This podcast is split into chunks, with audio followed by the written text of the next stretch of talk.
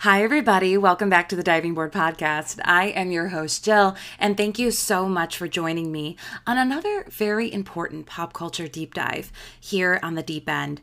I am so happy to be back in the deep end with all of the divers. So happy to be back in front of this microphone. I've missed you all so much.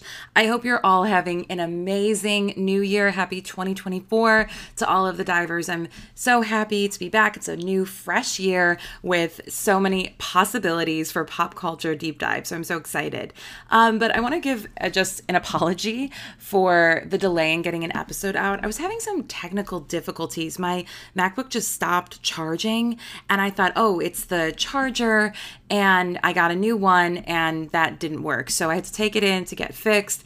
And they were like, oh, your motherboard's completely shorted out. And it reminded me of that episode of Sex in the City when Carrie's motherboard shorts out, and I got scared. I'm like, what does that mean? What do I do? And he's like, we just have to replace the motherboard. And I was like, oh, okay.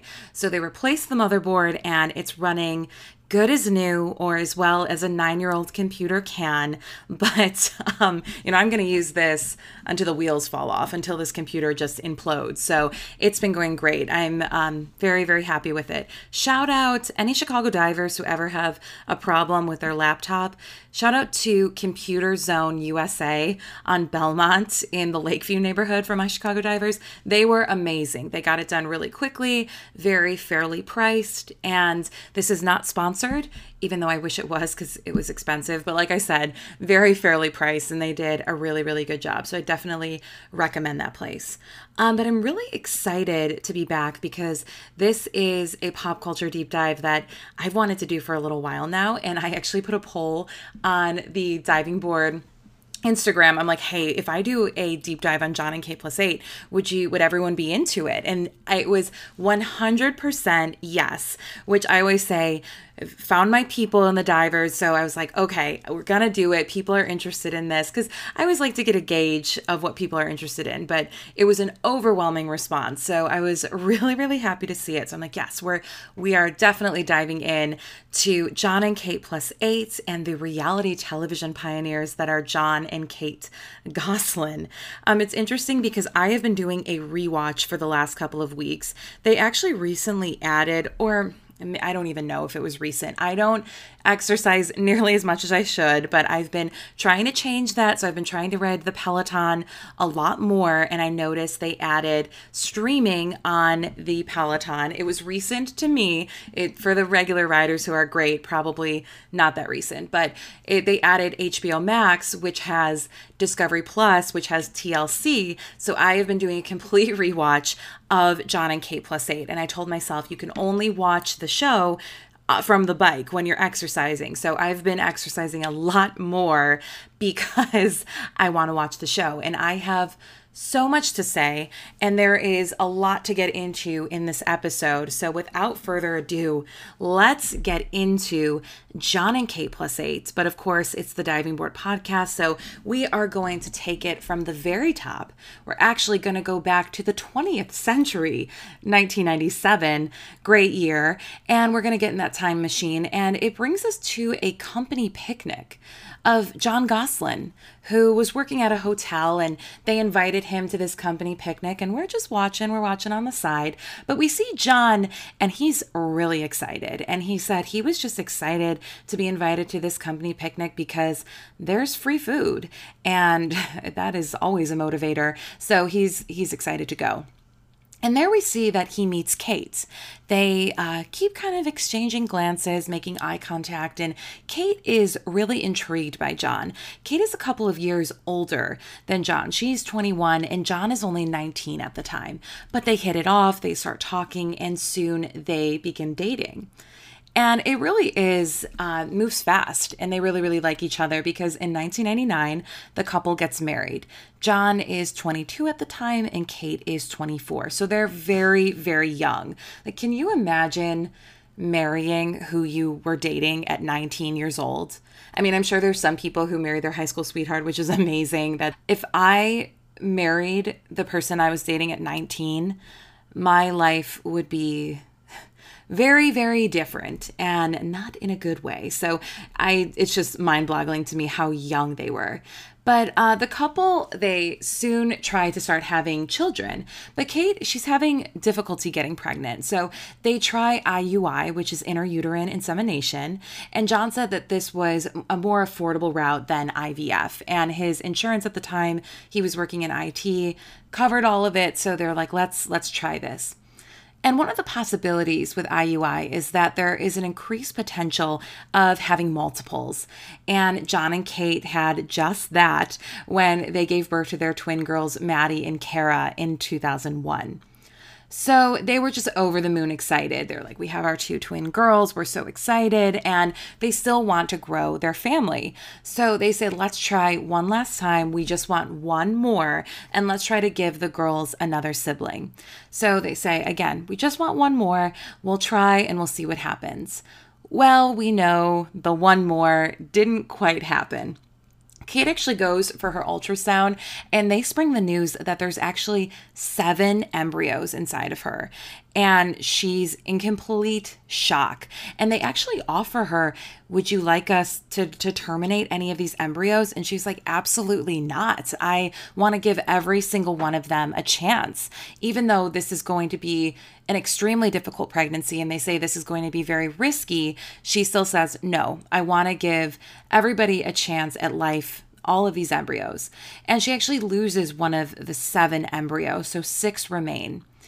And Kate or someone in Kate's circle, they actually contact a local journalist in Reading, Pennsylvania, where they're from, and ask if they want to chronicle the story. And obviously, this is extremely rare. So they jump on that story right away and start documenting the pregnancy. And in 2004, the sextuplets are born three boys, three girls Joel, Aaden, and Collin, Leah, Hannah, and Alexis. This was just a complete news frenzy because they this is very, very rare. If you see those pictures of Kate pregnant, she is so far out. She has so many babies inside of her, and it's just I give her so much credit because I can't imagine being pregnant with one baby. So, six babies, it's just that is absolutely incredible. But immediately, Jon and Kate, they realize they're going to need help with this situation. You know, they're not like, what was that crazy family, the Duggars, where they have all these kids? What was that, 19 kids and counting? Which I don't think there was any multiples. I think Michelle Duggar was pregnant 19 times. So she wanted to, um, have all of those kids. They didn't plan to have all these kids, Jon and Kate. This was a massive curveball. I mean, Kate was pregnant twice and ended up with eight children, which is crazy to say out loud. And Jon had actually lost his job due to the pregnancy and therefore he lost his insurance. So they're on Medicaid right now and they're like we we really need help. So their local church puts together a fund for them and promotes how um, people in the area can support. And this was actually really really inspiring to me like cuz this was an amazing show just of community. It was just incredible and it really reminded me just of the town um, that I grew up in because I remember like if anybody was in need, the neighbors would help them. I remember in the summertime, my sister and I would always go to this one woman in our towns because she was on bed rest because she was pregnant. And we would go every single day in the summer to let her dog out and walk her dog and check on her. And I just feel like that's what you do. That's what we're supposed to do. And just have that sense of community and help each other out. So this was amazing to see. And the church fund actually arranged um, 75 volunteers. They were coming around the clock for feeding, diaper changing. It was truly incredible. And there also was a home improvement show that had Jon and Kate on, and they helped renovate their house to get ready for the sextuplets. So they were getting a lot of support from the community and the country.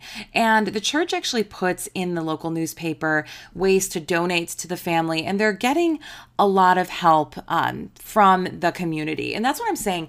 I still think. I know it was tempting to do this show because it offered them a lot more money than what they would have made if they just kind of kept their regular jobs. But I still think that the family would have been okay. Their basic needs would have been met because there was so much support. People were sending in diapers, food, clothes. And I still think as the um, sextuplets and the twins grew up, there still would have been a lot of help from the community. I'm confident that that would have happened because it seems like they were in a really nice town who did want to help them. And even though they were receiving this help, they still needed more money. They were still scraping by. So when Discovery Health contacted them for a documentary, they were open to the offer because they saw it as a way to earn some money and also increase their visibility. So it was called Surviving Sextuplets and Twins. And this chronicled the twins being babies and also the really young girls, Mady and Cara. And it turned out to be the highest rated documentary ever on Discovery Health. This documentary, when I tell you that this was on all the time, it was almost every single day. I have probably seen this documentary maybe three or four times because, you know, back then, before streaming and everything, you're just flipping through the channels and you're like, okay, this is moderately interesting. I'll watch it again. It was, I was just always on. And I just, I remember watching it like with my parents, watching it with my sister, watching it alone. It was just, it was always on. So about a year went by and Discovery Health reached out to do a follow up documentary. And this one had even higher ratings than the original. So Discovery Health is like, we this is this is a great opportunity. People are clearly so interested in this family, so they pitch a full-blown reality show. And Kate is, I mean, she's gung-ho on the idea. Even though reality television is in its infancy, she's down. She's like, let's get the cameras in, let's get this cash flow going. Jon is a little trepidatious. He's like, what's a reality show? Like I'm saying, like this is 2006. It, it they didn't have all these reality shows back then. So even though Jon doesn't really know what the concept is, they're like, let's dive in. And on January 30th, 2007, Jon and Kate plus eight is born.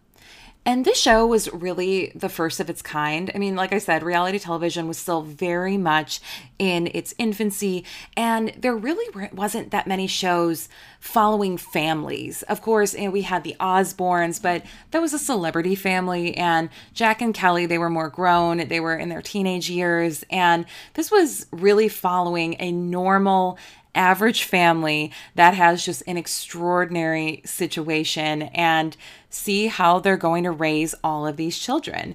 And it's funny because Jon and Kate were really the original family vloggers in a way. Like we didn't see anything of this kind. Like of course they weren't vlogging with their own cameras, but this was the first time we've ever seen everyday life of just a family and how they're raising their kids. So they launched all of these crazy vloggers we see on YouTube today. So Ooh, is that a blessing or a curse? Uh, you be the judge. Let's uh, continue more with the episode and then you'll decide. Um, but the show uh, immediately resonates with people. You know, first, the kids are adorable and it's fun to see them interact with each other. And I like watching it because, especially if you come from a big family, I'm one of four kids and we're all um, two years apart. So I grew up with a lot of kids running around and kind of just that chaos and of the, the yelling, laughing, fighting, just that fun circus of having a lot of kids in the house. So that's why I liked to watch it. Even like with this rewatch, it just reminded me a lot of how I grew up. If you grew up with a lot of kids all around, it, it really was fun and nostalgic. Just that, like I said, complete circus, but a really, really fun time. Um, it was also fun to see how Cara and Mady were really like mini Kates and how they really helped to take care of the little ones as well. It was very sweet. And Mady, especially, was very sassy and just really, really funny. And I think um, if you're an older sibling, you can definitely relate to that of taking care of your younger sibling. So it's, it's fun to watch from that kind of perspective because it definitely takes you back to that time. And it's also incredibly fascinating to just see the immaculately well oiled machine that is Kate Gosselin. Like, I could not look away from this. That woman has a level of organization that I could only dream of. I have never seen anything like this. Like the way she has all of their schedules, all of their routines, how she perfectly grocery shops, keeps everything pristine. All of the kids look perfectly groomed. And for 10 people in that house, the house was always so clean. It's mind boggling. Like, I just don't know how this woman does it. She's so organized and she's so good at it. But it also comes into play how rigid she is. But it really is so impressive to see how she does it with these eight kids. Like, she almost makes it look easy in a way when you know this would be incredibly difficult. But her being so rigid definitely develops that good cop, bad cop trope with Jon. I mean, she was the drill sergeant with the kids, and Jon was more of a lackadaisical, fun parent who was always playing with the kids. And the kids let her know that. Like, they would flat out say to her, I like daddy better. and she would kind of just take it. Like, I think she honestly understood why they liked Jon better than her. But like I said, it was that good cop, bad cop, and you kind of saw who you who you rooted for. Did you root for Jon or did you root for Kate? And I think that's what the viewers resonated most with was the Jon and Kate dynamic because here we have this really young couple. I just want to reiterate, Jon is 29 years old and has 8 children, six of them being babies. Like he's 29. I'm 32, and I know everyone matures differently, and 32 is a totally encouraged age to have a child at. But if I'm if I were to get pregnant tomorrow, I'm still convinced that at 32 years old, if I were to get pregnant, I would have an email in my inbox from MTV saying, Are you interested in being on the next season of Teen Mom?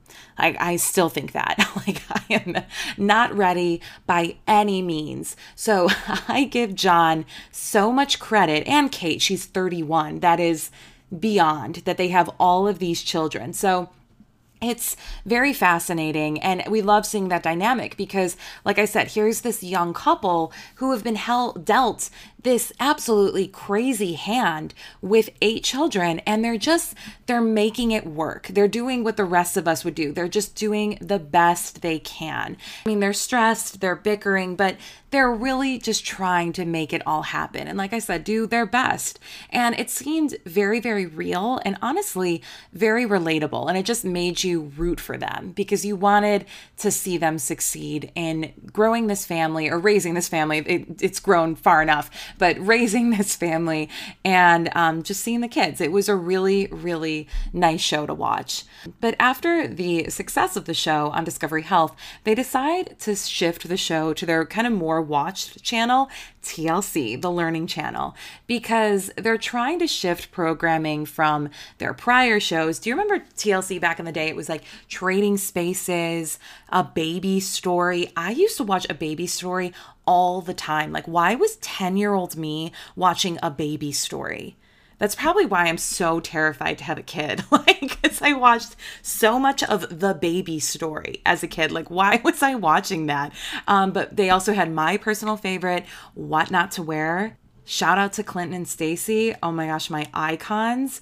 Um, but these shows, that was old TLC. It's definitely not the insanity that TLC is today. And they wanted to kind of build what TLC is today. This, again, is the infancy um, stages of that network. So they were like, we want to show more familial situations that are not the norm. So they were looking for shows like that. So this is where we had Jon and Kate plus eight, 19 kids and counting. Yikes, that story is insane. And Little People, Big World, which I was absolutely obsessed with, absolutely obsessed with in high school. And my family and I still talk about that show. And my mom is more of the TLC girly because she loves 90 Day Fiance, which I do too. There's just so many seasons now, I cannot keep up. But my mom follows every 90 Day Fiance and Sister Wives, which is another family situation, which is different because they were polygamous. So that definitely was TLC, which I also still love Sister Wives. That is one of my favorite guilty pleasure shows. I feel like that is what TLC is now. It's just guilty pleasure shows. So, once the show was moved to TLC, this is when things really started just absolutely exploding. And it became more of just a phenomenon because it became TLC's highest rating show ever. And the money just came rolling in. So, they were making at this time $22,500 an episode. And to put that into perspective, there are 28 episodes in season three alone. So that is $630,000 that they had as a payday for that season for the Gosselins. So Jon also said their travel was paid for. They went on a few trips on the show. They went to Disney World, etc. And all of that is paid for. And that's not counting endorsements. That's not counting public um, appearances that they're getting paid for. So they're really making a lot of money and they're making a lot more money than they would have if they didn't do the show and kept their regular jobs. Because I, I should say, Jon worked in IT and Kate was a nurse. So those jobs are not bringing in $630,000 on top of everything else they were getting paid for. So by season four, Jon and Kate, they were realizing how big of a juggernaut their family had actually become. And so is TLC. TLC is realizing this as well. So they order 39 more episodes for season four. And there are no shows that have this amount of episodes in a season. I remember, like, when I was on the Peloton and I was looking um, for which episodes to watch, like, I just kept scrolling and scrolling and scrolling. And I was like, wait, this is still the same season? There are so many episodes. So, with that same, I'm sure their pay got raised, but the figure I could find was that um, 22,500 rate. So, so, times that by 39, that is 877,000 $500 payday for season four. And I'm sure it was even more. I'm sure they raised their per episode rate for season four.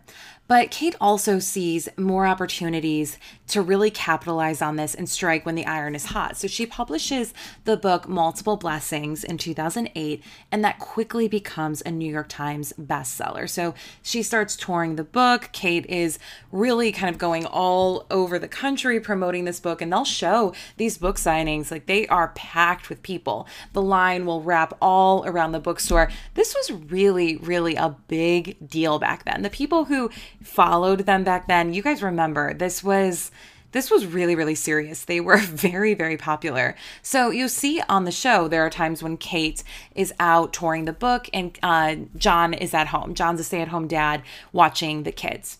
And kate's really starting to build the brand and build the empire that is the Gosselin family and big money really starts coming in, not only from the show, but the book, the appearances, the endorsement deals, and they're really raking it in at this point. Like the Brinks truck is pulling up to their house and just unloading. Like they have so much money. So they move in to their new home that's on 23 acres, six bedrooms, seven bathrooms. They purchase it. It's in Wernersville, Pennsylvania, and it, they purchase it for a little over a million dollars.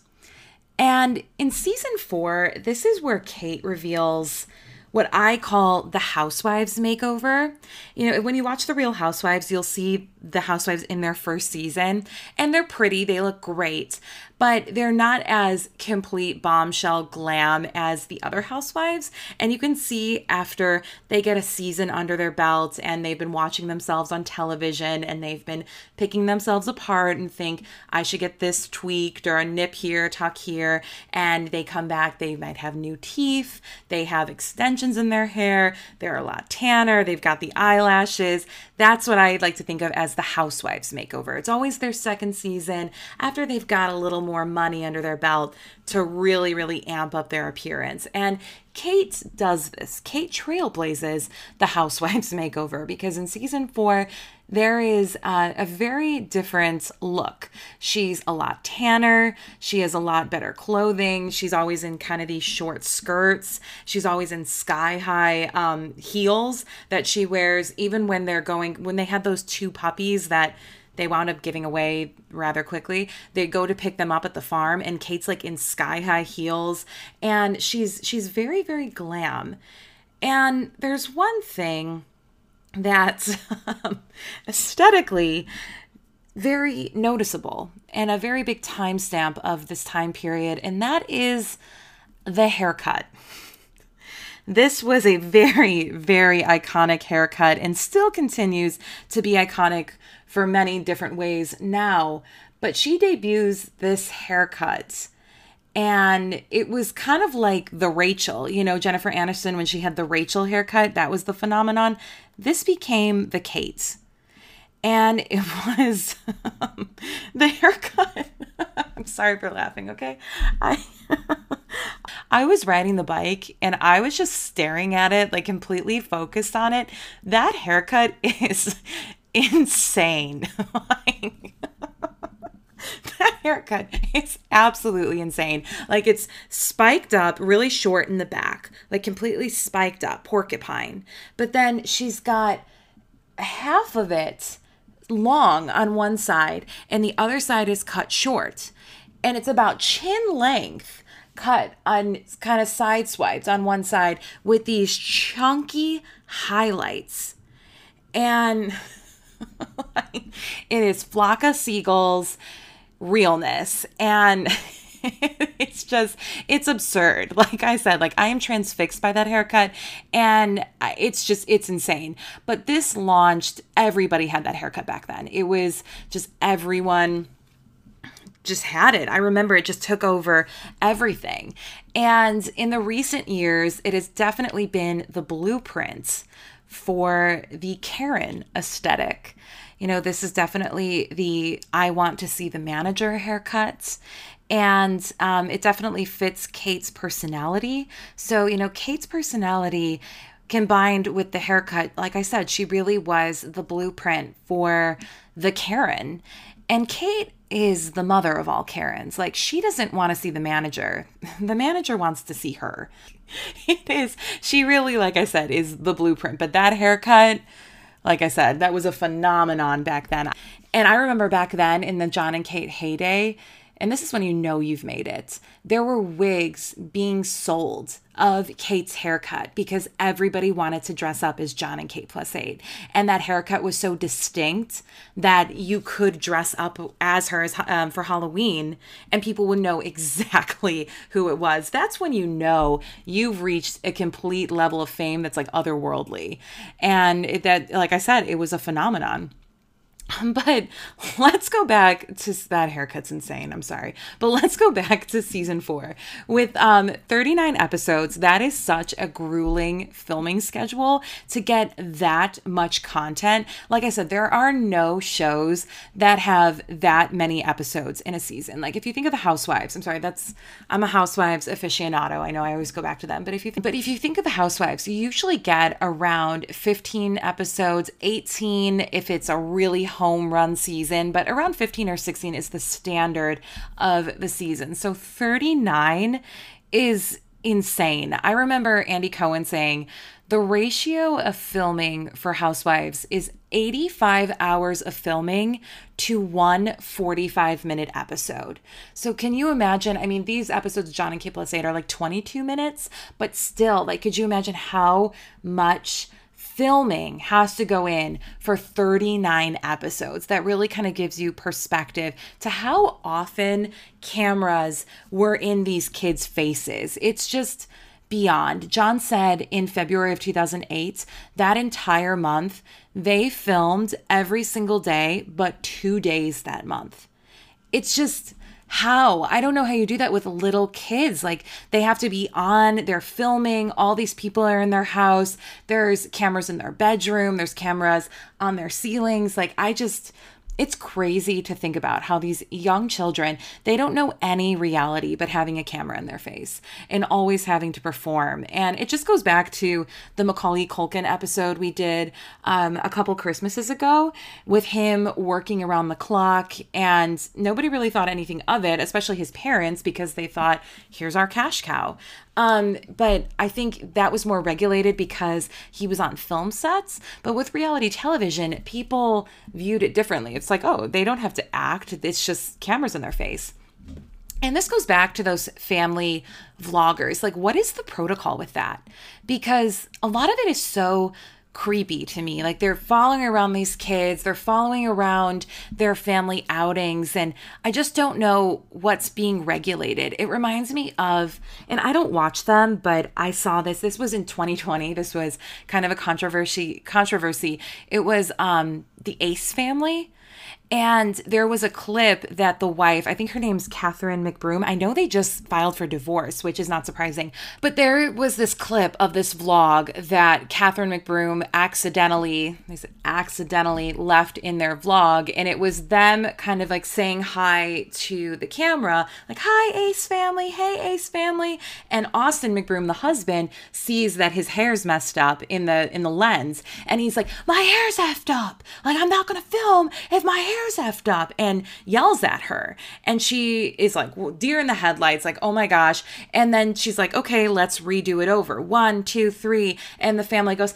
hey, Ace family. And the little girl, she's maybe four years old, she's able to turn it on again after just seeing her dad snap at her mom and she knows like okay take it from the top let's go back and do this intro and it, it's just creepy. It's creepy to see these kids and how they're programmed to be on like that in these vlogs. And like i said i don't know what the protocol is with that because who's watching the money? Because like at least with macaulay culkin there were contracts that the money went to him. But i feel like with these family vloggers it's up to the parents to manage this. And it seems like a lot of those YouTubers don't spend their money very well. And like these kids are going to grow up and be 18 years old and be like, where's the money?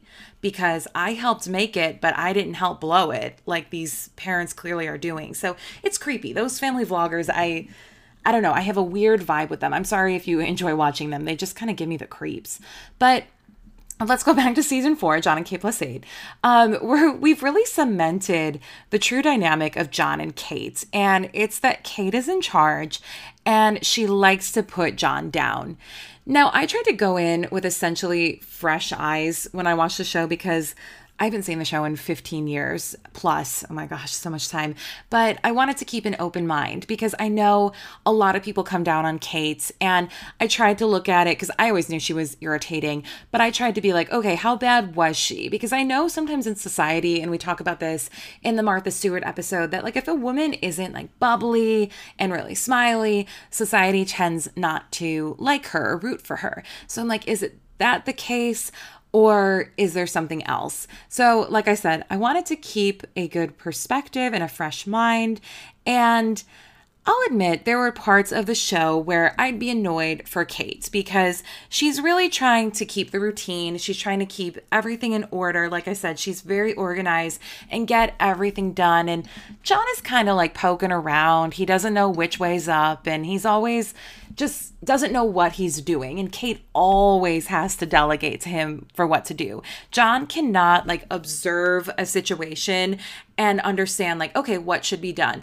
Okay, Kate's setting plates out. Maybe I should help serve the lunch. Maybe I should do this. Like, Kate has to flat out tell him everything that needs to be done. And I understand that that would be irritating. So I, I will give her that. I understand sometimes when she'd be irritated with Jon. Moments where Jon is just completely in his own world. And that's when you're reminded this is a 29 year old guy. Like he's just in his own world, on his own planet. And one of my favorite moments is when the girls get these razor scooters and they go out to ride them in the street. And Jon it has these rollerblades on and he gets on those rollerblades and he is out there riding so fast. He blades away so fast. He's like those kids at skate night who are really really good and they're just shredding the skating rink and i am just lucky to be holding on to that wall. Like he was flying and kate is screaming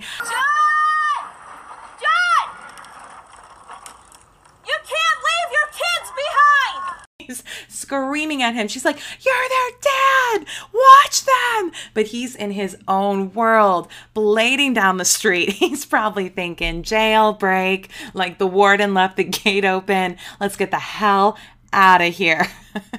it's like, and she is screaming, Jon, and just got to him riding those rollerblades on out of there. So, like, those are those things where it would be difficult with Jon, where I can see why she kind of snaps him back into reality.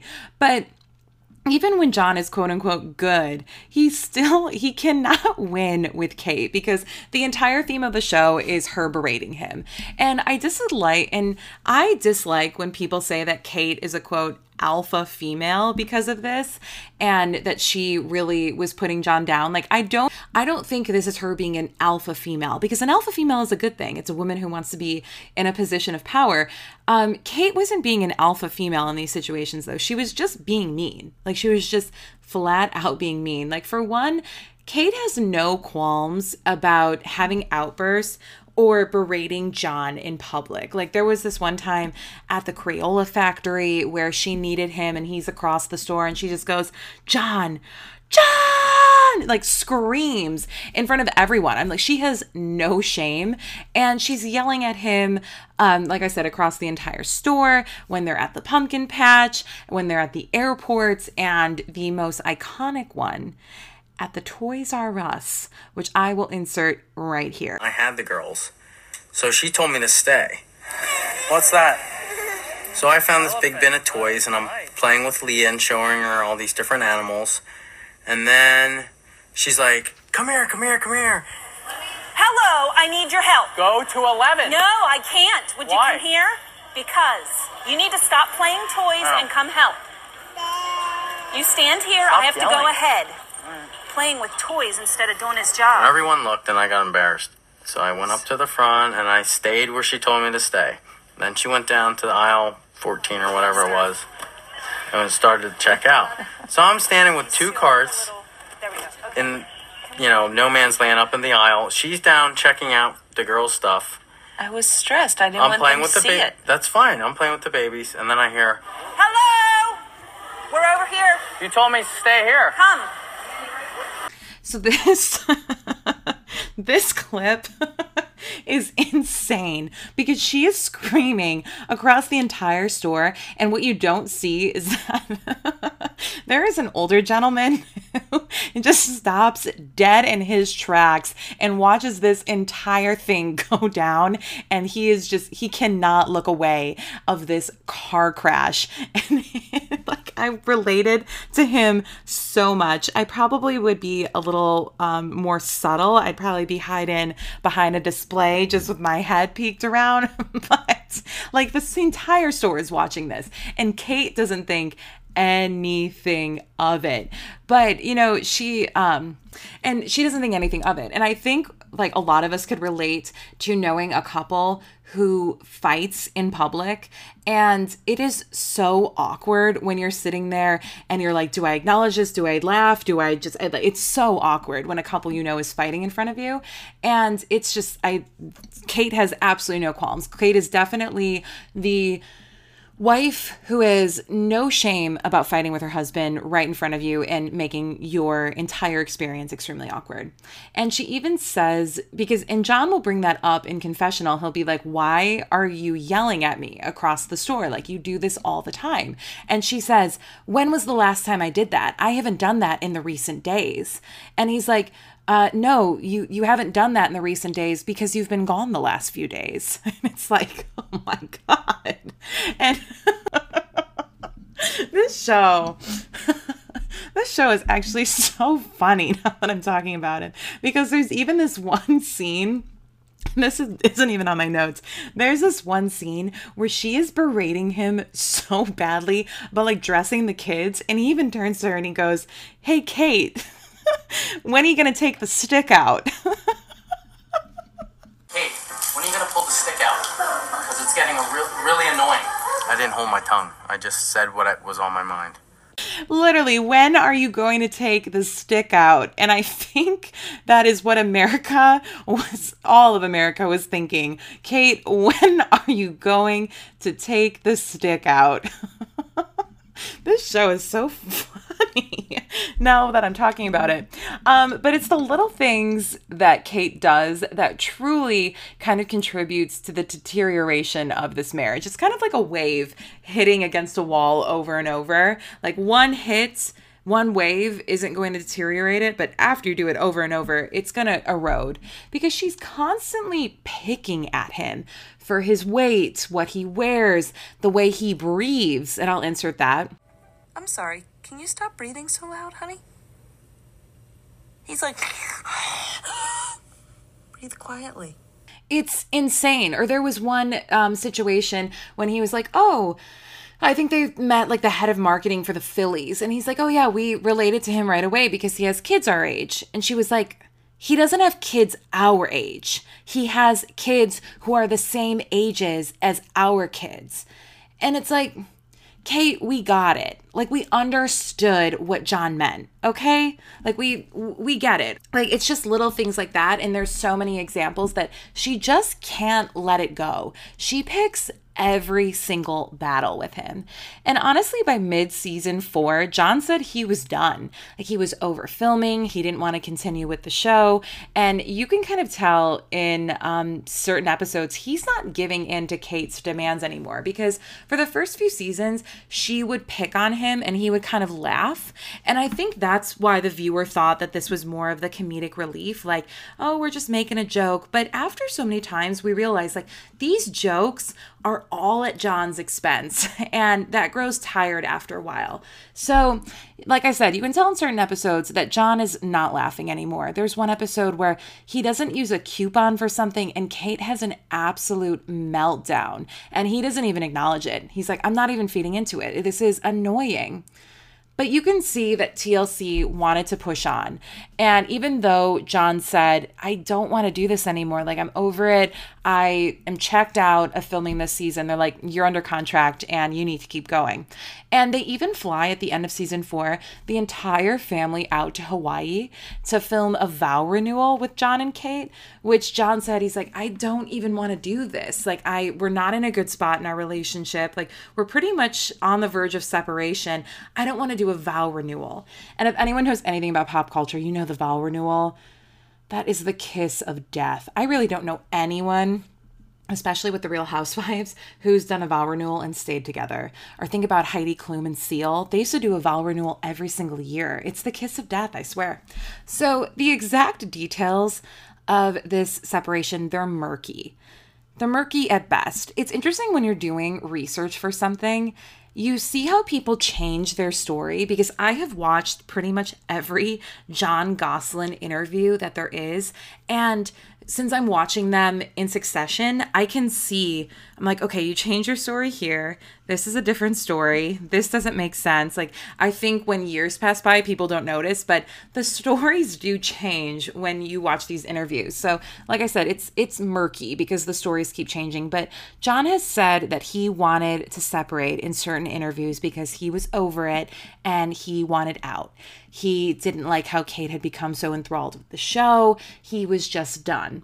But then there's other interviews where he'll say that Kate wanted the divorce and totally blindsided him, and that Kate wanted a divorce because she was having an affair with her bodyguard. Remember the bodyguard affair uh, scandal?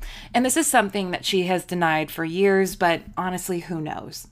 But Kate will say that she did not want this. She's like, this is not something that I'm fond of. I'm not crazy about this, but John has wanted this for, quote, a really long time. So she's just going with it but the stories change a lot and it's hard to keep up. Like i said when i'm doing research with these people it's you definitely see how things switch in the media.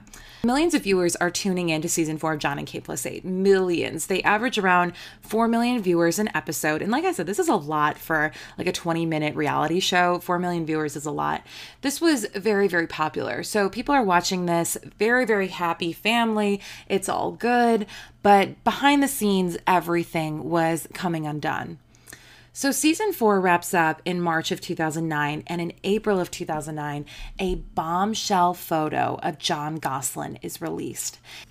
And it is not since Bimbo Summit, you know, the picture with Paris, Lindsay, and Britney, that a photo of people in a car have made this many waves.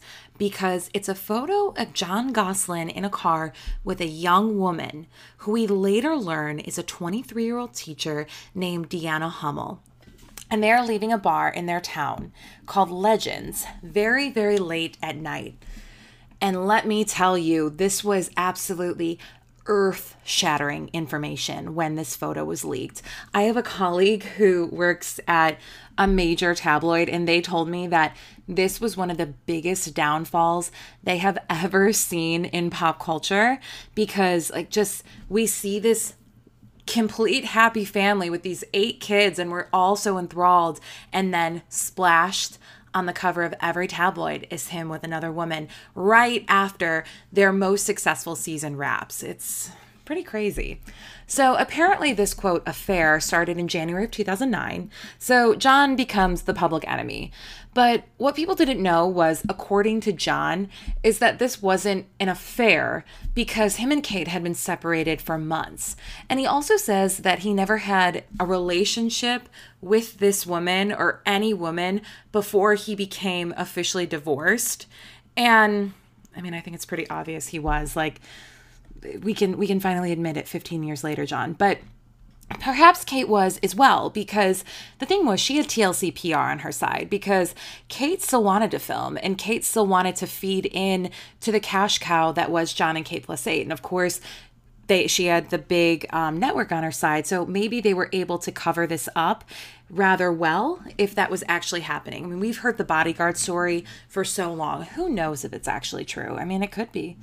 Uh, I mean, Jon still says it is true, even to this day. So who knows?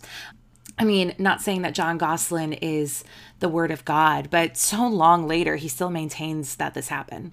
But season five premieres to double the viewership they had in season four because there's a scandal. And we left these people a few months ago thinking, you know, they're all hunky dory and happy but a lot has transpired in the last couple of months. So 10 million viewers tune in to see them at the, the sextuplet's fifth birthday party.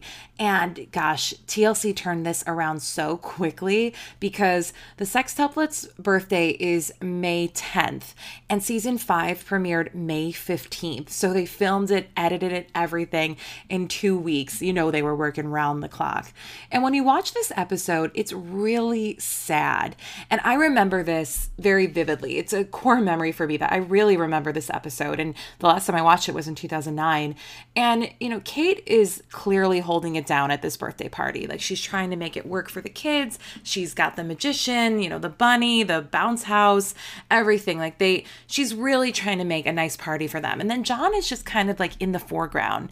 You see him kind of out there eating a slice of cake, kind of just in the background drinking a pop. It's he's not really into it. You can tell he's very uncomfortable and they're just trying to kind of coexist and it's kind of that awkward like, you know, they're asking each other questions but it's very very blunt like they're trying to be cordial and that's such an awkward position to be in when you were married and now you have to be cordial. I mean, I I've been there. Well, I've never been married, but I know when you have a relationship with someone and then you have to be um cordial with them. It's very awkward.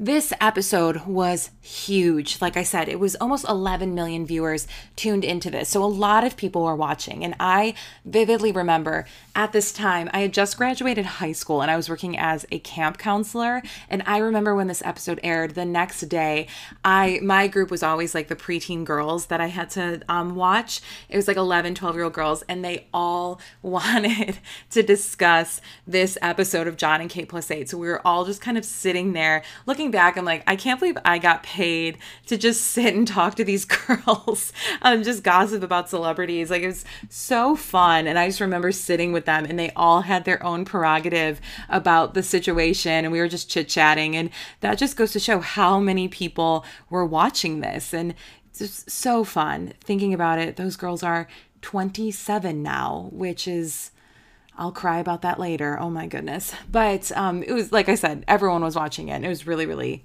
a crazy time. But Kate says in the premiere, we don't know where the show will go from here, but all I know is the show must go on.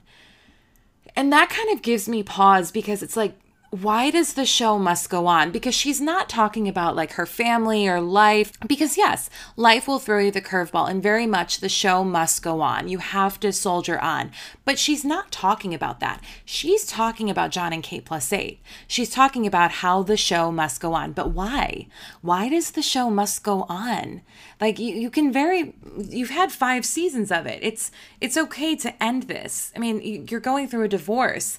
It just was strange that that was kind of where she was coming from. But one of the other versions of the story that Jon has said, like I said, there's been many versions of stories that Jon has shared, is that Kate wanted a divorce because Jon refused to film.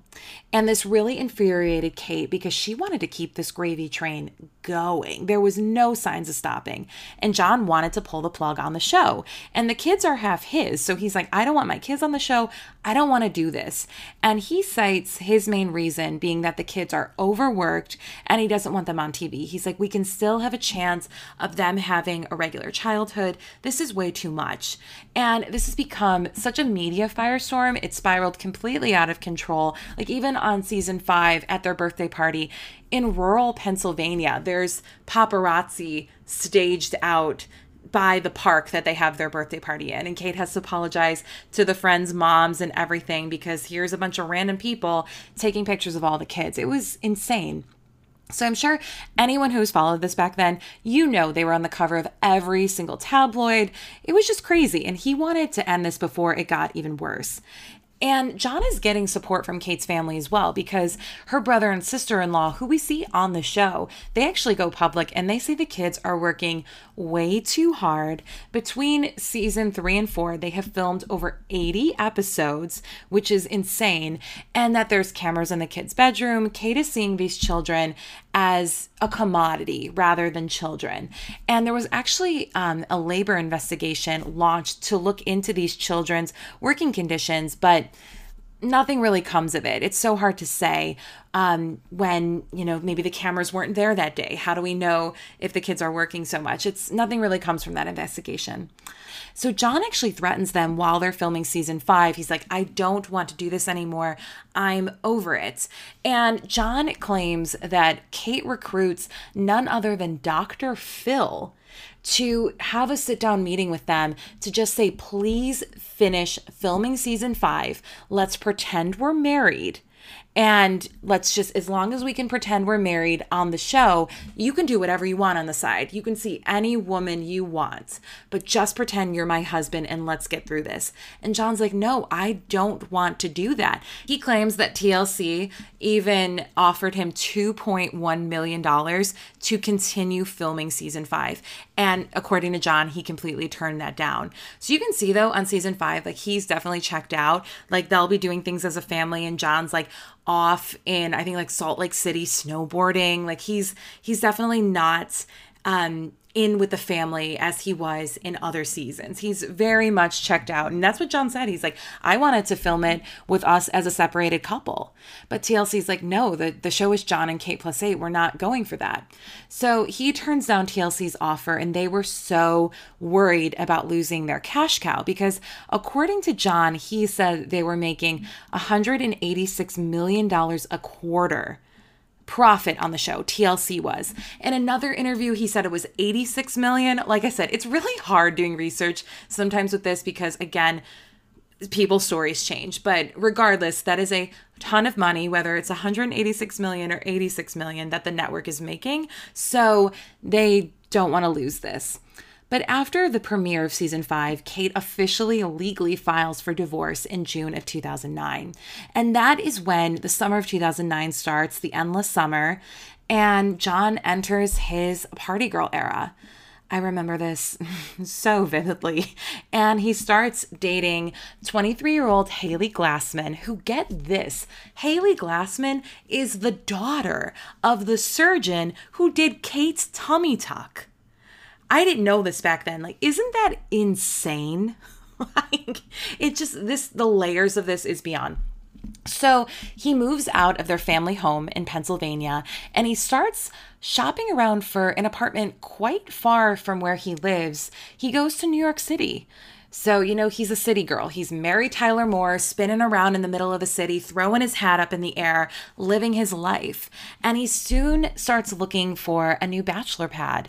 And he there's reports he's looking at two bedroom apartments in Trump Place, which is a very expensive building on the Upper West Side. So he's got money now and he's going luxury. He wants a luxury apartment, but Jon, uh, two bedrooms is a choice for someone with eight kids. I don't think uh, Cara and Mady are coming to visit anytime soon. But, you know, throughout this summer, Jon is seen on these boats. He's in Vegas with his, you know, shirt buttoned down. so far, you could see his chest. He's got Good Lord. He's got gel in his hair. His ears are now pierced. He's traveling all over the world with his new girlfriend. And he said he was spending money like there was no tomorrow. He's like, I was spending money like I was going to die tomorrow. But he was like, I was making so much money that it just kept replenishing. So he just kept spending. And Jon, during this era, he's definitely sporting a certain 2000s aesthetic and um, that I'm sure we're all familiar with. And he's contacted by a designer he's quite fond of, and that is none other than the ultimate 2000s relic, Christian Audigier, aka the visionary and designer behind Ed Hardy. Do you remember Ed Hardy? I've been trying for the last 15 years to forget, but Jon was sporting a lot of Ed Hardy. So this is a motley crew with those two together. And Christian is uh, quickly flying Jon out to San Tropez, and they're living the high life. They're, ta- they're in talks of creating a children's clothing line together, and they're becoming the ultimate tragic 2000s duo. But soon, as you could probably imagine, this starts to tank because sales start dropping of Ed Hardy as soon as Jon gets involved with Christian Audigier. So Christian gets very upset because the Ed Hardy sales, he's like, well, the only reason that they could be tanking is because I'm talking to Jon Gosselin. He he's like the, he publicly tanked my brand and he's publicly saying that he wants Jon Gosselin to stop wearing Ed Hardy. But Christian, I think we need to take some personal responsibility that maybe your clothes sucked and people were finally realizing that they sucked. And I know this was the time before influencers, so maybe we didn't know who was good for our brands yet, but you're the designer, you're the visionary, and I don't think anyone ever thought Jon Gosselin was the coolest guy in the world. I don't think anyone ever thought Jon Gosselin was the coolest guy in the room. So, like, dude, like, come on. I think you just you need to accept. You got to take the L on this one. It reminds me of that situation with Mike, the situation, and when he was wearing Abercrombie and Fitch on Jersey Shore, and supposedly Abercrombie offered to pay him ten thousand dollars to stop wearing Abercrombie and Fitch on the show, but he denies it. And I still want to know if that was true. And it's funny because um, at my job in my office, they brought in Fran Horowitz, who is the CEO of Abercrombie and Fitch. She came in to talk to like our women in business employee resource group, which was great. Fran is amazing. So she came to talk to us. And when they opened the floor for questions, I so badly wanted to ask if it was true if Abercrombie and Fitch had asked Mike the situation to not wear their clothing. Like, please set the record straight. But Fran wasn't the CEO at the time, so she wouldn't even know, but I'm sure I would get kicked out. Like, there is the door, get the hell out of this meeting. but, you know, no matter what it is, pop culture is just always on the top of my mind. I have to know, but still very curious. So it was definitely that type of situation where Christian was like, you need to stop wearing the clothes. But I think Jon still hung on to them for a little bit. But back to Jon, and Jon is really picking, it's like he has a bowl filled with like names of the tackiest people of the 2000s and he's just like shaking it up and putting his hand in and pulling out a piece of paper and choosing his friends um, because he picks probably one of the slimiest people of the 2000s to be in cahoots with because he starts a friendship with none other than Michael Lohan. I'm sure you didn't see that one coming because, I mean, my goodness, it all goes back to our girl, Lindsay Lohan. But Michael says that his girlfriend is um, friends with actually Jon's new girlfriend. Her name is Katie Major.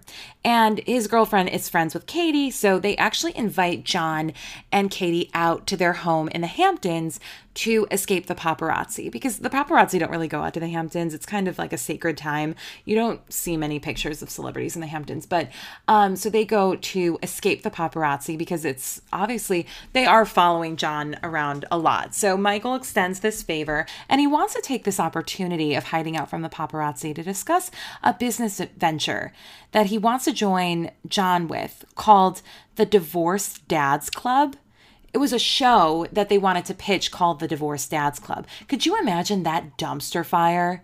Like that would be like the train wreck that that show would be. I kind of wish it actually was picked up.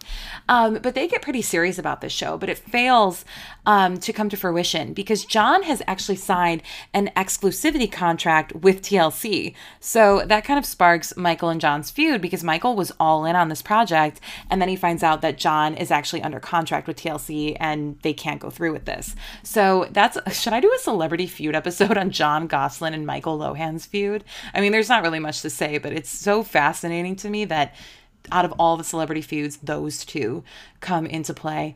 Um, but it's interesting because back then, I mean, I was much younger. So I always thought, like, what is someone's dad out there doing, like, partying? Like, this is so embarrassing.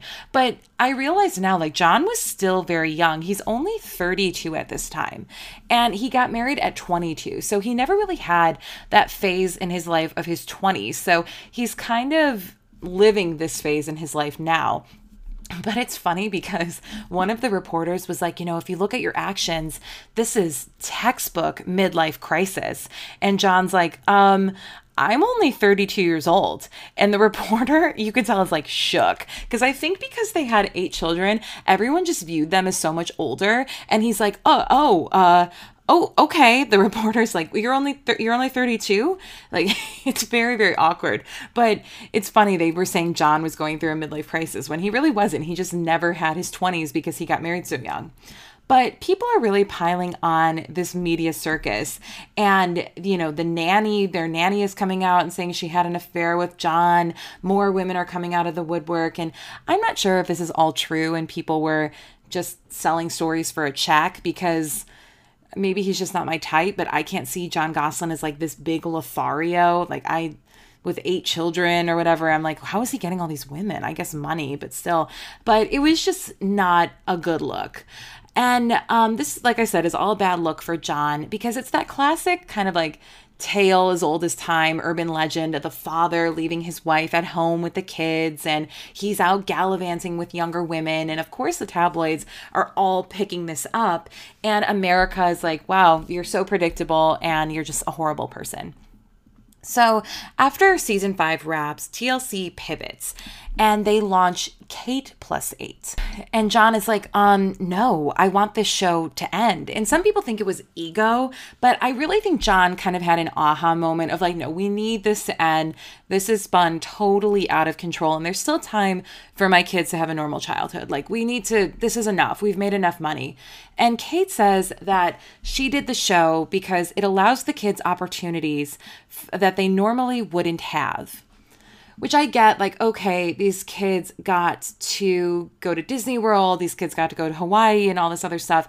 I still think, with them being in the public eye, I'm sure Disney would have flown them out. Disney would have given them a trip because there's other families with um, sextuplets who they'll give them a trip or something because it's such a unique situation.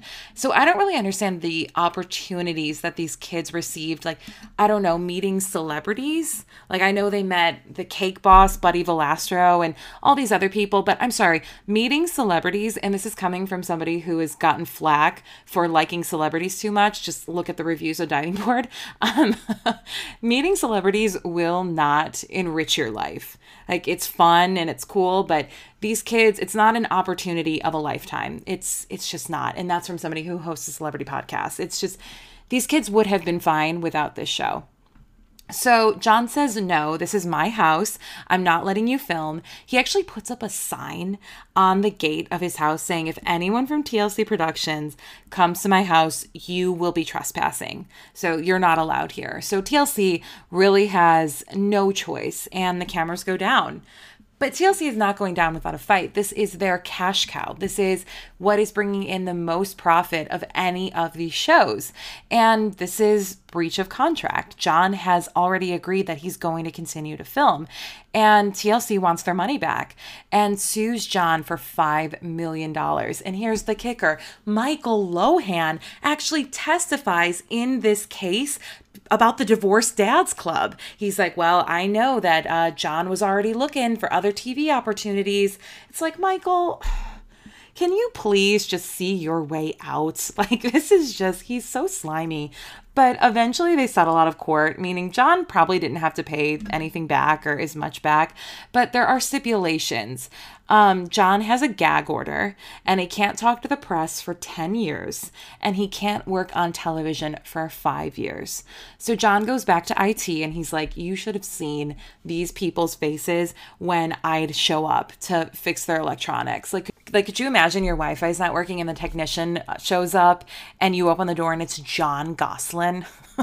like I like that would be the face crack of the century. I like I would be I'd be like tell me everything, Jon. Like I want all of the gossip.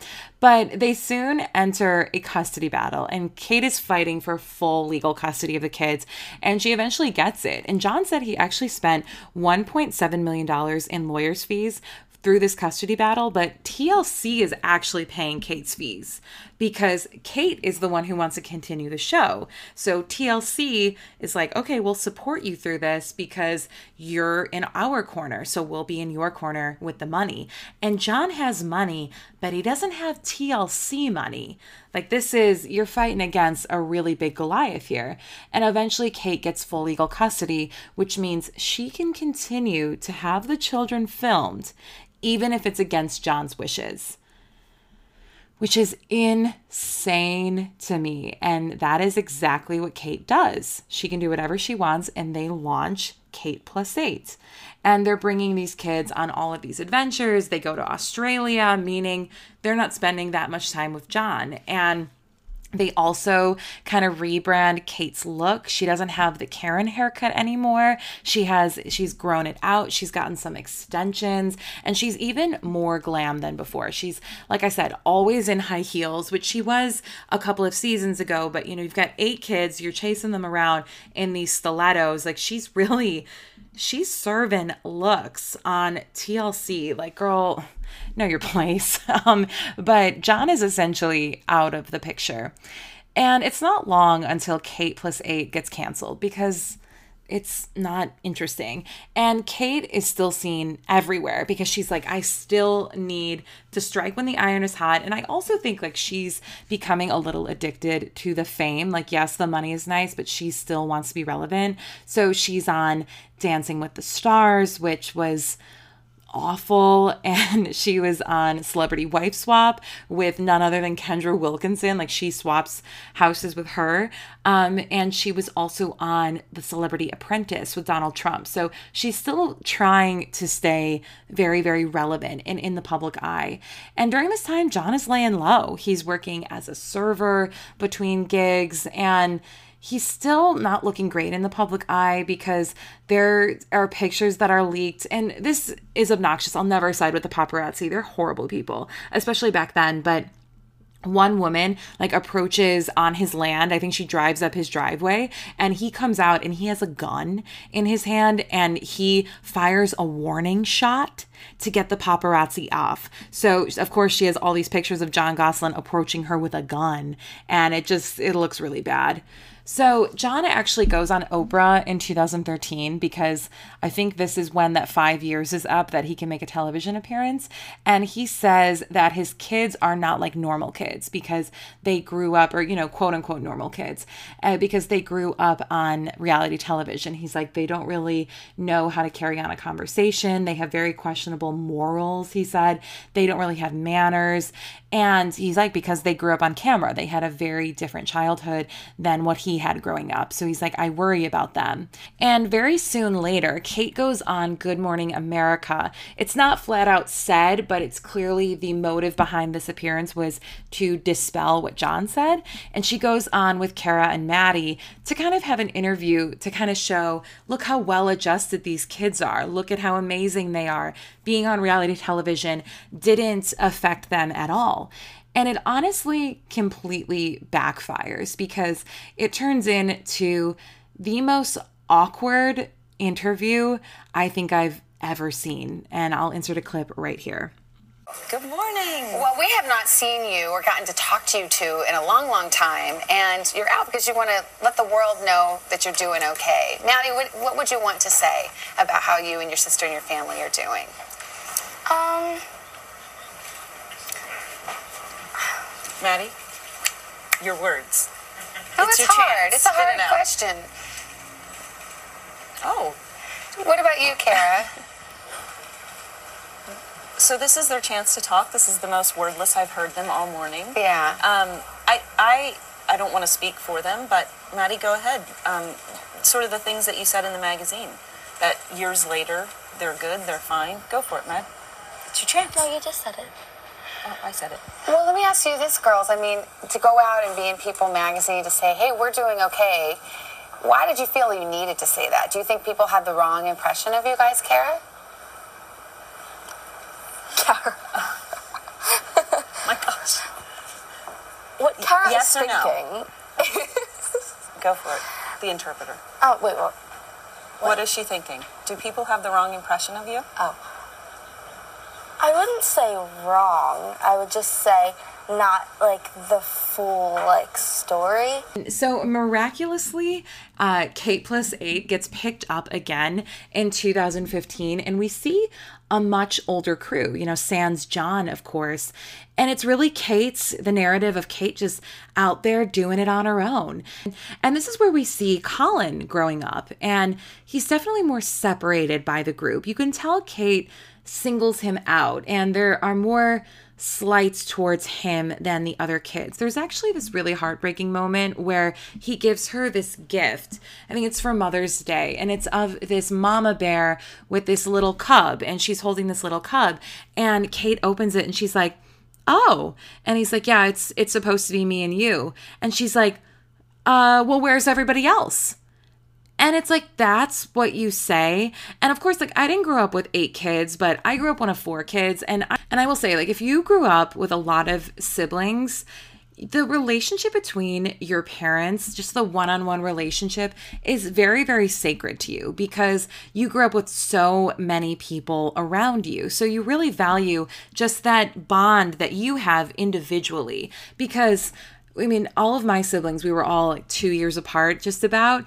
And I didn't really know what it was like to spend a full day with my parents honestly until I was in my 20s. That wasn't like running an errand or anything like that, which I still really cherished because it was just time with them alone. But I didn't know how that felt until I was in my 20s. And it was something that I still to this day really cherish just that one on one relationship you have with your parents. Because if you have a lot of siblings, you just didn't really get to experience that much growing up because there was just so many people. So I feel so bad for Collin because so clearly he wanted to have that moment just with Kate or just that sacred moment with her. And immediately she's like, Well, where's everybody else? It's like, lady, what is your problem? So Collin starts to withdraw and he doesn't film much. I mean, if he's sitting in confessional with the other boys, he's not talking. He's kind of staring off into space and he's not really interacting with the camera. And he said by this time he did not want to film. He was just over it. And you have to remember, like, these kids never chose to be on this show. So it's hard because I mean they're growing up and they can finally have minds of their own and they're like I, and he's like I don't want to do this. So by the time the next season rolls around, Collin is just not there. There's only seven kids there, and Kate addresses it and she explains that Collin has, quote, special needs that she couldn't fulfill with the resources she had available. Which is interesting because she has a lot of money, so I'm sure she has plenty of resources. And she has sent Collin to live in a facility to treat his fluid diagnoses. So we don't know what special needs Collin has. We don't know if it's like bipolar, ADHD. We're not given anything, just a fluid diagnosis. So it's very, very gray. And I didn't watch this in real time, but when I watched a couple of episodes for research, I will say watching these episodes without Collin is so heartbreaking. I don't know how Kate decided to go with the show after this and multiple seasons after this because you have a show called Kate Plus Eight, but you don't have all of your kids there. And you've essentially continued to film without one of them, and you have to address it. So you have to air out your child's issues to I was going to say millions of viewers, but millions of people weren't watching this, but to many people watching this. And I really doubt he wanted that information out there. So if you were having those types of problems in your family, so much you felt the need to send your child to an institution, why would you continue filming?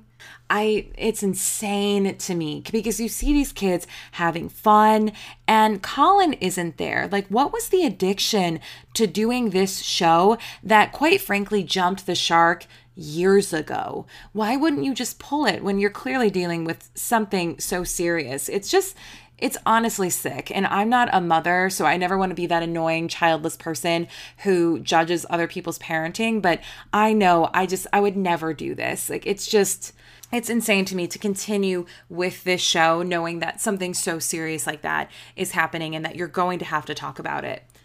So, Kate said that Collin was sent away because she couldn't, quote, meet his needs. But Collin said he said that he was starting to tell his teachers about the alleged abuse from Kate and how he didn't want to film. And of course, that didn't fit Kate's agenda. So, she dealt with that by sending him away. And if that's true, that is stomach churning. Like I Ugh, like I don't want to say that that's not true. I just have a hard time believing it because I can't wrap my mind around somebody doing that. I it's insane, absolutely insane. And Collin is a 12-year-old boy when he's sent away. And it just breaks my heart because obviously he's from a big family and you're sent away on your own at that age. And obviously, I don't know what's going on. And I'm sure there were some behavioral issues, but I can't think that this was the only option was to send him away to an institution. But Kate does not go to visit Collin. It said that the time she goes to see Collin at the facility, it's called Fairmount. It's really only to re-sign papers. And after a few months after Collin is enrolled, Jon visits the kids at school to have lunch with them. And he notices Collin is missing. And he looks around and he's like, Where's Collin? And the kids are just quiet. And he's like, Where's Collin? And the kids won't say anything. So he goes to ask the guidance counselor, Where's my son? And all she can say is, He's not enrolled here. And Jon's like, Okay, well, where is he? And the guidance counselor is like, I can't say. So he goes public with this and he says he doesn't know where Collin is and Kate will not tell him. And he says he hasn't seen Collin in a year and a half.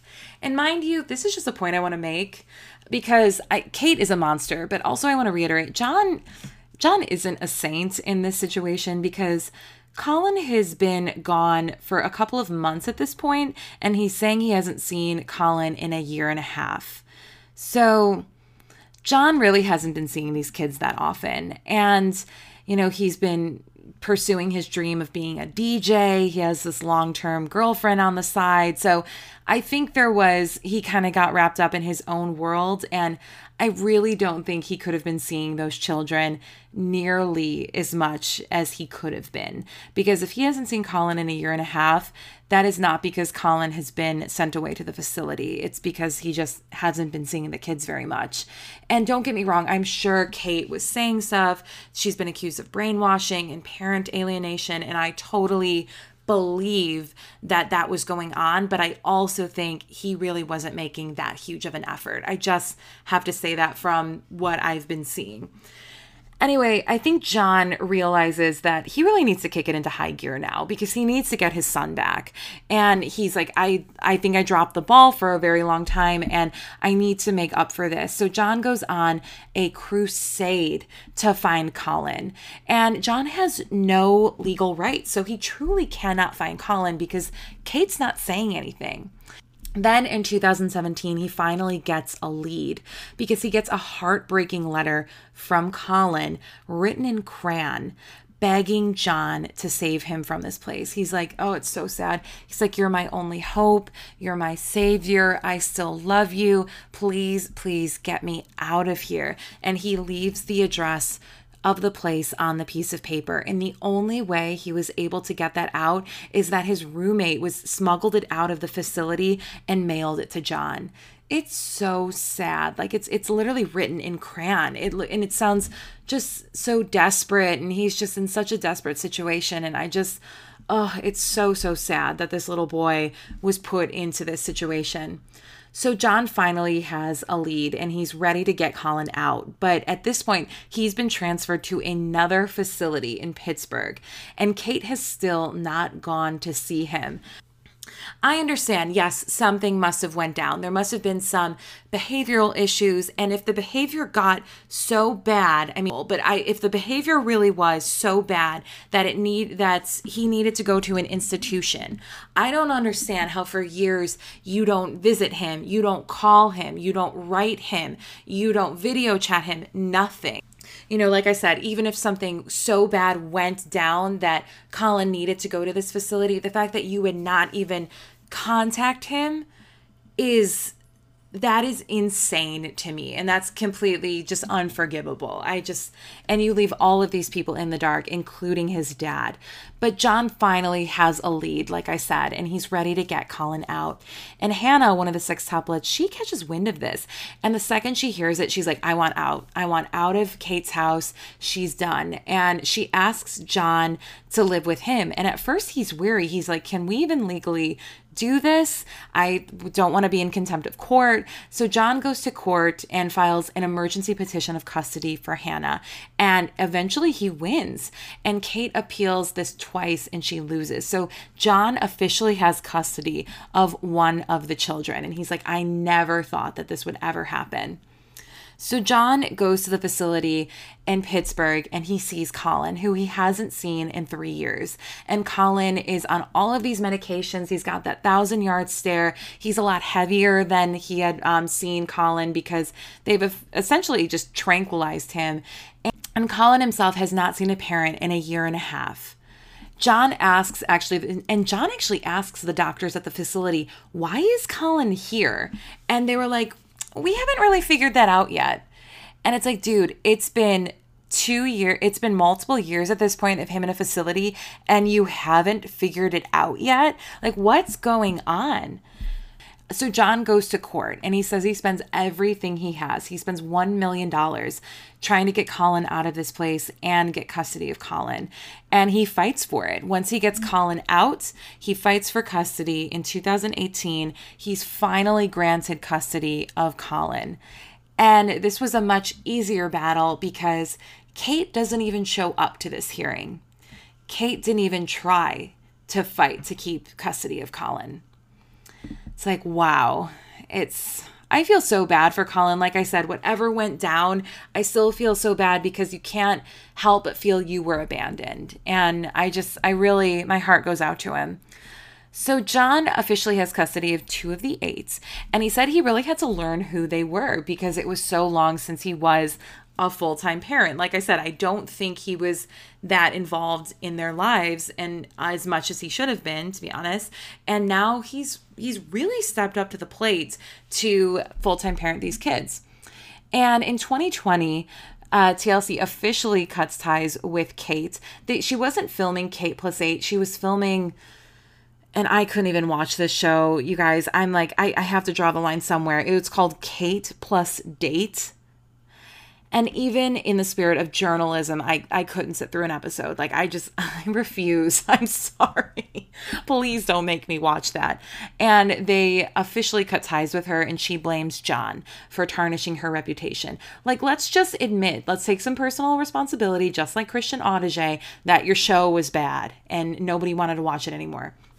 So, Collin, um, Collin has actually spoken out publicly that he has not spoken spoken to any of his siblings since 2016, which is so devastating. And even after their high school graduation recently last year, Kate did not speak to him. She did not take photos with him.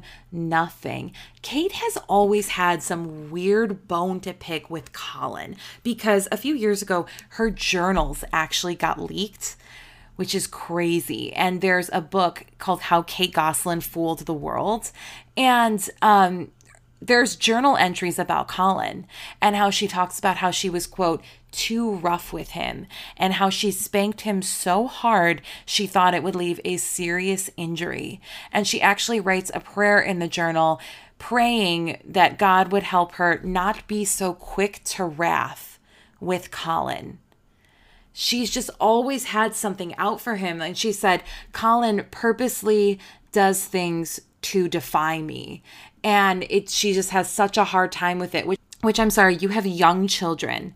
That's what young children do. They push boundaries. They purposely defy you. That's just what's going to happen. And I feel like with Kate, she's so rigid and this and the way Collin behaved didn't fit into her perfect cookie cutter idea and she just had such a hard time with him. She always had something out for him. I don't know what it is. And like I said, it's stomach turning. I just, no matter if Collin was difficult to deal with, you don't give up on your kid like that. It's just, it's it's so sad to see. You know, I try to share both perspectives here on the Diving Board podcast, and it's not all roses with Collin and Jon either. Because in 2020, Collin and Jon get into a fight and they get into a full blown brawl. Supposedly, Jon attacked Collin and put him in a headlock punched him, kicked him, and Collin posts on Instagram, My dad is a liar. Yesterday he beat me up and thought nothing of it. He punched me in the face and gave me a swollen nose, and I started bleeding. He then continued to kick me in the ribs after I was on the floor. He is a liar.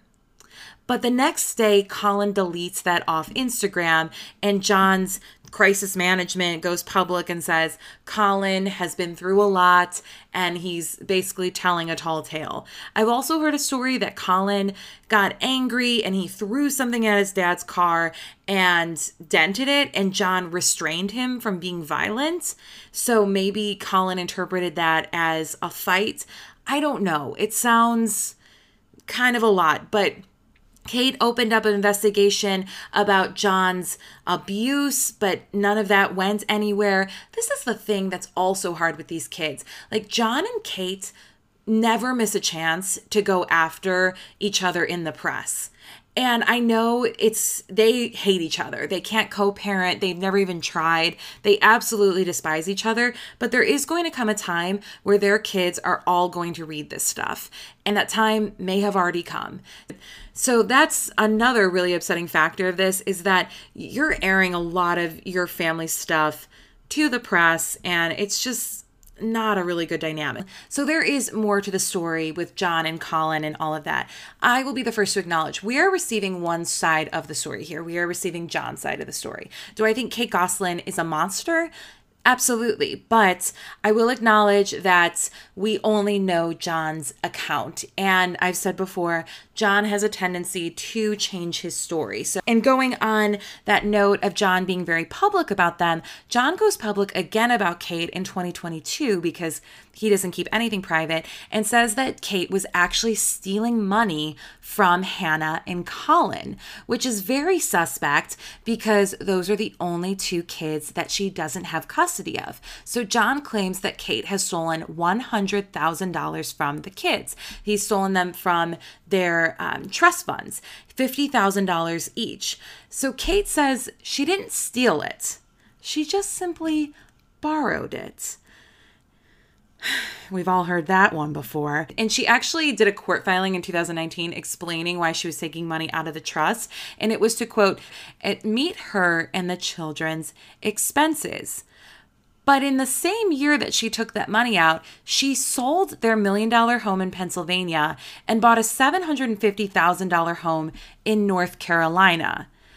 So the math ain't mathin'. Something's not adding up. But in the court filing, she actually claims that her eight children actually owe her money because she paid for their private school tuition out of her pocket.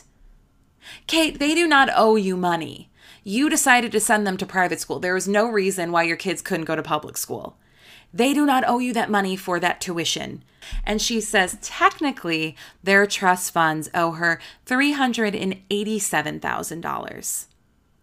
Again, the kids don't owe you anything. You sent them to private school. They had no choice in that matter. That is crazy to me, but that is Kate Gosselin. So recently, Collin has actually been very vocal. He actually got into a really bad car accident in 2021 where his car flipped because he fell asleep at the wheel. And if you look at the car, it's really bad. It was a really bad accident. But even after this accident, it still did not prompt the siblings to reach out to him. And it's just absolutely crazy to me because it's been 10 years since Jon Gosselin has heard from Cara and Mady. He hasn't heard from any of the other sextuplets since I believe 2017. Do I think there's more to the story? Yes, I do. But it's just so crazy to me that even as adults, these kids don't want anything to do with Jon. And again, there's, like I said, I'm sure Kate did her fair amount of brainwashing and bad mouthing him, but even as adults, they don't want anything to do with him, which it's just, there's there's more to this story. So after Collin goes public with his story, a lot of people are outraged. They feel bad for Collin. They can't believe that the siblings aren't speaking to him. They can't believe what Kate did. So a lot of people not only just go after Kate, they go after the Gosselin children.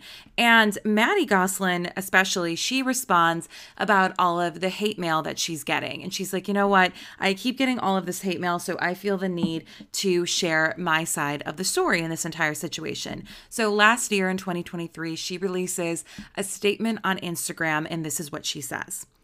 I never wanted to have to speak up about this in order to allow my brother the ability to live privately after the conclusion of our family TV show. But I've been overwhelmed by hate messages in the last few days, and I feel I must set the record straight. I do not owe my allegiance to any person who has physically threatened me and every member of my immediate family, some incidents happening as recent as last year. Further, I will never allow someone who has exhibited hateful and even violent behavior towards others based on their racial identity, gender identity, or religious beliefs to be in my life. Kindness, tolerance, love, and acceptance are core values in my life, and I refuse to compromise them for anyone, even my brother Collin, who has unfortunately made his opinions very clear in private.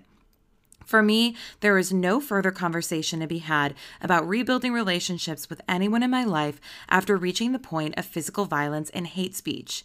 I cannot speak any further on why Collin has done these things, just that I have witnessed them.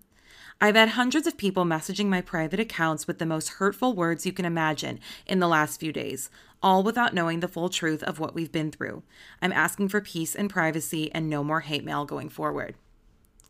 So obviously, the bones of that message we agree with because we have a culture of love, tolerance, and acceptance here on the Diving Bored podcast. But does that apply to Collin? Was Collin being hateful? Was Collin having all of these kind of hate speech and all of these really extremist opinions? I don't know. We don't know. This is, again, what Mady is responding to. It's so hard to say. So Jon claps back immediately against Mady, who he hasn't spoken to in nearly a decade, saying, How would you know you haven't even spoken to Collin since he was in the sixth grade? You haven't spoken to him since he was 12 years old, which. I'm not sure if that's true because she said that this has been happening as early or as recent as the last year. So who knows what's going on? I don't know. The only thing I do know is that I feel so bad that these kids are pulled into the public light, and Mady feels the need that she has to air out her brother and make a public statement about her brother because they've been thrust into the public eye. Like I cannot imagine how that would feel because that you would feel the need that your father's talking in the press and your family's talking in the press so you have to respond because you're getting so much hate mail. I I mean, don't get me wrong, no family's perfect. There have been times in my family where I'm not talking to one of my siblings or we're not getting along, but I would never ever want to air that out to the entire world. Like that would kill me if I felt the need to have to do that. And that's the thing with these kids, they never had a shot in hell to even have a personal life or have a private life because they were thrust in the spotlight by their press loving family, their fame loving family. And I understand Jon wanted to pull them at, a certain time and stop filming, but the damage had kind of already been done at that point because people became obsessed with this family and these kids still to this day are being scrutinized in the public eye. So I feel really bad for all of the kids involved. And that's why I'm saying that there's more to the story with Jon Gosselin because Jon Gosselin is the one who goes to the press a lot. And when you only hear one story, you tend to believe that story because that's the one that you hear. But the other members of the Gosselin family aren't going to the press and aren't leaking these stories about their family. So, do I think there's more? Yes. I mean, even Exhibit A, I understand you want to defend Collin and you want to defend your son. And I give Jon a lot of credit for stepping up for Collin. Absolutely. I will give him that a, a, million times over. But the fact that this is still your daughter, Mady, and you go and you kind of blast her in the press after she sends out this message, it's that's why I'm like, no wonder she really doesn't speak to you. It just needs to be handled in private. All of this needs to be handled in private. But somebody who also is not private is, is Kate Gosselin. And she comes with her statement, which she released July 21st, 2023, on Instagram. She says, I have never wanted to do this, but I feel I have been backed into a corner and left with no choice. Although it saddens me to do so, I need to speak out now. My son Collin, who I love with all my heart, has received multiple psychiatric diagnoses over the years. For the safety of myself, his brothers and sisters, and his own well being, he was placed in a facility following years of outpatient treatment, which provided insufficient for his needs. The decision to admit him was made by emergency room doctors following one of his many attacks slash outbursts, this one involving his use of a weapon.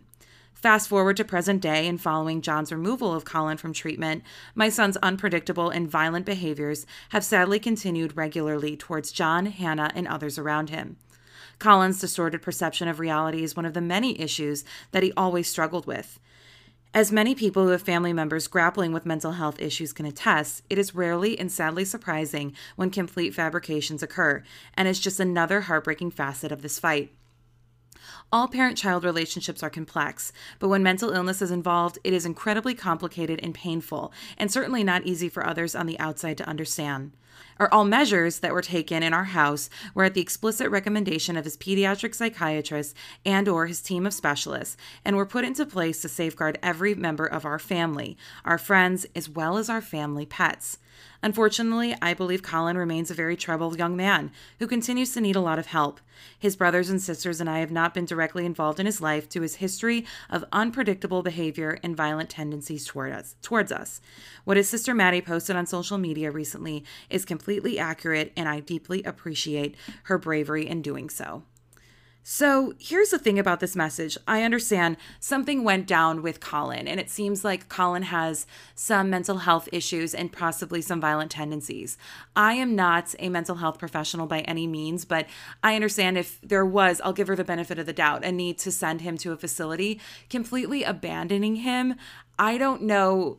Again, I'm not a mental health um, professional, but I just feel like that was very extreme. Even to this day, when he was at his high school graduation, she didn't even go up to him and congratulate him, hug him, nothing. And that just seems to me like what what could have gone down? I mean, even people in prison, they visit family members visit them. So that just doesn't make sense to me. And, you know, Kate says that uh, Collin has a distorted pe- perception of reality and these are fabrications. But when Collin came out and said that Jon had abused him in 2020, Kate went on a full blown rampage and said, I will not let this die. We need to investigate this. We need to investigate this. And didn't say that Collin was fabricating that story. But when it was against Jon, it was completely true. But now he fabricates things against his family, according to Kate. So that doesn't really add up to me either. I mean, I don't will I don't know if we'll ever know the full side of this story because we are not flies on the walls of the Gosselin household which quite frankly I think is a blessing, but like it just there seems to be a lot of it. And like I'm saying, I don't think we'll know the full story and part of me hopes we never know the full story. I mean, obviously I would love to know what's happening, but when I really look back and realize these are actual people, I really think they need to stay out of the press. I think the only people they are hurting are their children who clearly want to live normal healthy lives that are not in the public eye because they never chose to do so. Kate and Jon chose to do so. So that's the hard part. Like I said, I think there's a lot of holes in the story. I think Kate Gosselin is like I said, not a good person, and I feel so bad for these children. And um, she she really dropped the ball in a big way when it came to Collin. And I really hope I wish him I wish him well because even when she released that statement, obviously Jon refuted it.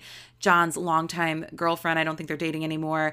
They she refuted it, and Collin was in basic training at the time for the Marines. So my brother's a former Marine. When you're in basic training, you have no access to the outside world. So Collin didn't know all of this was being said about him. So again, how is that mending a familial relationship when you are talking about him when he has no way to respond? So that is um makes my skin crawl. Like I said, I don't think Jon is a saint, but I do think he stepped up for Collin. And I hope that Collin, if he has these mental health issues, he continues to get the help that he needs because he deserves it.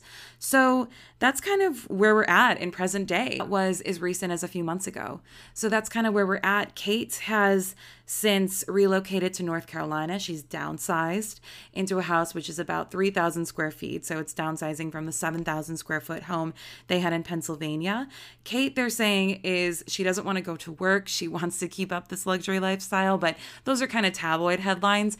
I did read that she got her nurse's license active in North Carolina, which any of my divers in North Carolina, my North Carolinian divers, please, we'll find out if Kate becomes a nurse and then we can just avoid that place. Because could you imagine if you were in the hospital ailing and your nurse walks in and it's Kate Gosselin? I would be like, pull the plug. Pull the plug. I'm good. I've lived a long enough life. So, um, you know, that's kind of what's going on with Kate. John is kind of doing his thing. He's DJing, He's um, working in IT and he's just holding it down. So I really hope they stay out of the press. They kind of live a little more private lives for the sake of their children.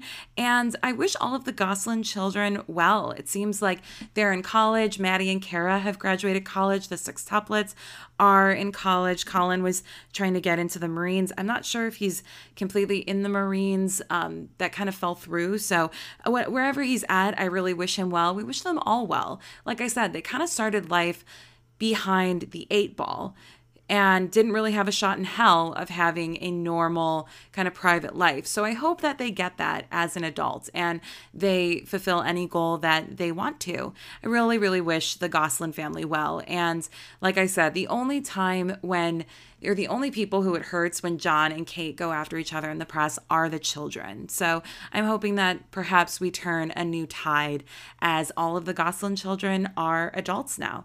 So we'll see. And I think we'll see a lot with what these family vloggers and what these family shows when these kids grow up, what's going to happen.